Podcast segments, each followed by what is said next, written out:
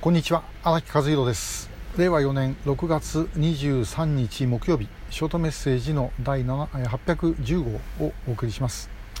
えー、まずあのー、イベントの方なんですけども7月7日にオンラインのイベントで、えー、このチャンネル使います。このチャンネル使って、えー、恵みへの誓いと特定思想者 ということでですねえー、まあ、恵みへの誓いのスピンオフ企画をやりたいと思います、えー、出演している人々はじめとして、えー、まあ、いろんなお話が聞けると思いますので、えー、ぜひあのご覧ください。もちろんアーカイブでもご覧いただけますのでいつでも見れます、えそれからあのー、と7月10日はあの横須賀で、え予備役ブルーリボンの会のシネマフォーラム。え16日は千葉県の市原で、えやはりこれも予備役ブルーリボンの会のシネマフォーラムが行われます。で、え詳しい場所などはですね、え調査会のあのメールのニュースの催し物の案内につけてますしあとあの予備役ブルーリボンの会のホームページでもご覧になれます、え、こちらもお近くの方ぜひご参加ください。で、えー、あと本の紹介ということで前にもちょっと言ってますが本が私初めて昨日手にしました、えー、杉野副幹事長のですね、えー、本、えー「拉致回廊日本列島イフ」という本です、えー、で、えー、薄いで軽くて割に高いです。2200円。ですけども中身はあの結構すごいことが書いてあるというふうに思います。で、えーまあ、あのうちの杉野はあの、まあ、私とはミニシャト本部時代からのもう30年代の、えー、付き合いなんですけども調査会の中でもあの個々の事案について、まあ、一番よく理解している一人、えー、になります。で、えーまあ、ずっと現地調査やってきてですねあのいろいろ考えたこと等々をまとめてありますのでぜひあのご覧ください、えー、これオンデマンド出版ですのであの Amazon にですね申し込んでいただいて、えーまあ、Amazon で購入をしていただくと。本屋さんにはあの出ておりません。であとあのオンラインあの、えーと、Kindle もありますので、えー、そっちで電子書籍でご覧になることもできます、えー、電子書籍の方が安いです。えー、ということで、まあ、ぜひご覧ください。で、えー、まあ、あの前置きが長くなりました。今日のお話はですね、えー、前から何度も言っていることではあるんですけれどもなんで北朝鮮は拉致をしたかということについてです、え今日お話しすることになったのはですねあの毎回あの大学の授業で毎回質問を取ってるんですけれどもその質問の中で、えー、なんで北朝鮮は拉致をしたのかという質問がありましたんで、まあ、これに答えるのを兼ねてお話をしておきたいというふうに思います。で、えー、とですねまずあの何のためにもうその時の目的ということですがこれ様々あります。まず拉致をして工作員にしようとしたというのが一つ。工作員の教育係にしようとした。あるいはですねえー、と連れそ拉致をした人に結婚させるために女性を連れてきた、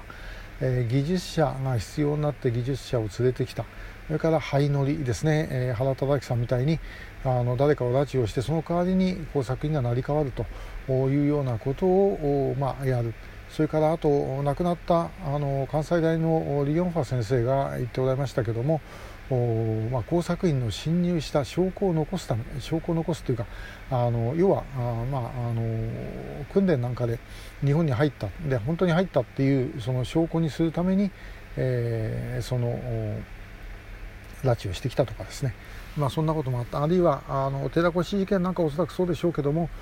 まあ、工作員の侵入の時に偶然にバッティングしてしまって連れて帰ったというようなこと等々さまざ、まなもっとおそらく我々が気が付かないさまざまな理由もあるんだと思います。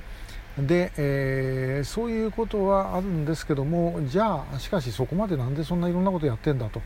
いうことになるんですね。でそうすると今度はもっと根本的な理由ということになります、えー、それはですね北朝鮮という国が、まあ、国ができた時に全部、えー、みんな人からもらってできた国だということがあります。えキム・イルソンの権力というのはもともとキム・イルソンという人じゃなかったわけですね。キム・ソンジュという人だったんですけども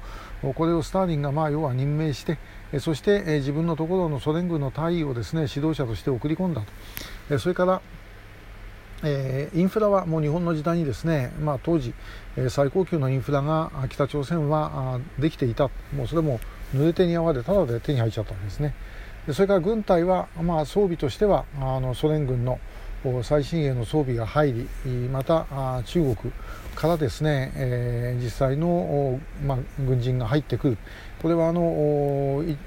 国境内戦の時に今中国に出していた朝鮮人のまあ、部隊がですね入ってくるということで、まあ、こういうのがいろいろ混ざり混ざって、えー、朝鮮人民軍の中核をなすと。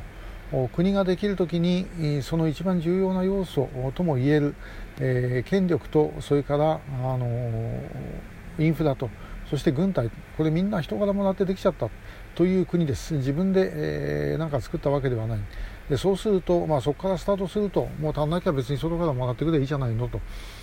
いう発想になってしまうんですね、えー、まあ、これも基本的に山賊です、えー、で、えまあ、それがあの連れてくるということにつながるわけです。で寺越事件は昭和38年1963年5月の事件です。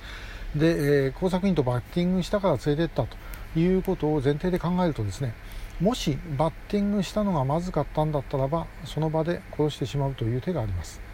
えー、ところがあの少なくともお二人は間違いなく連れてったわけですね。外尾さんと武さんは。で、えー、庄司さんはそこその場で殺害されたという説はありますけども、まあ、少なくとも2人はまあ連れていかれてそして、えー、北朝鮮で、生活してたと。でもしマニュアルの中にいざという時連れて帰るっていうマニュアルがなかったらば、そんなことするわけありません。ということはまあ、これ自体がですねやはり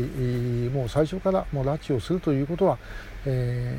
ー、それが目的だったかあるいはあの、まあ、ついでだったか分かりませんけどもこのやることの中には入っていたということだろうと思います。で横田めぐみさんも含めてですけどもあとはもう狙って、えー、やったといろいろ調べてですねそして準備してやったとでそのためには当然日本国内にいる協力者が必要ということになってくるわけです。まあ、そんなようなことをですね、えー、ずっと、まあ、続けてきたのが北朝鮮ということでとんでもない話ですけども、えー、そういう北朝鮮に、まあ、ずっとやられ続けてきたのが我が国だった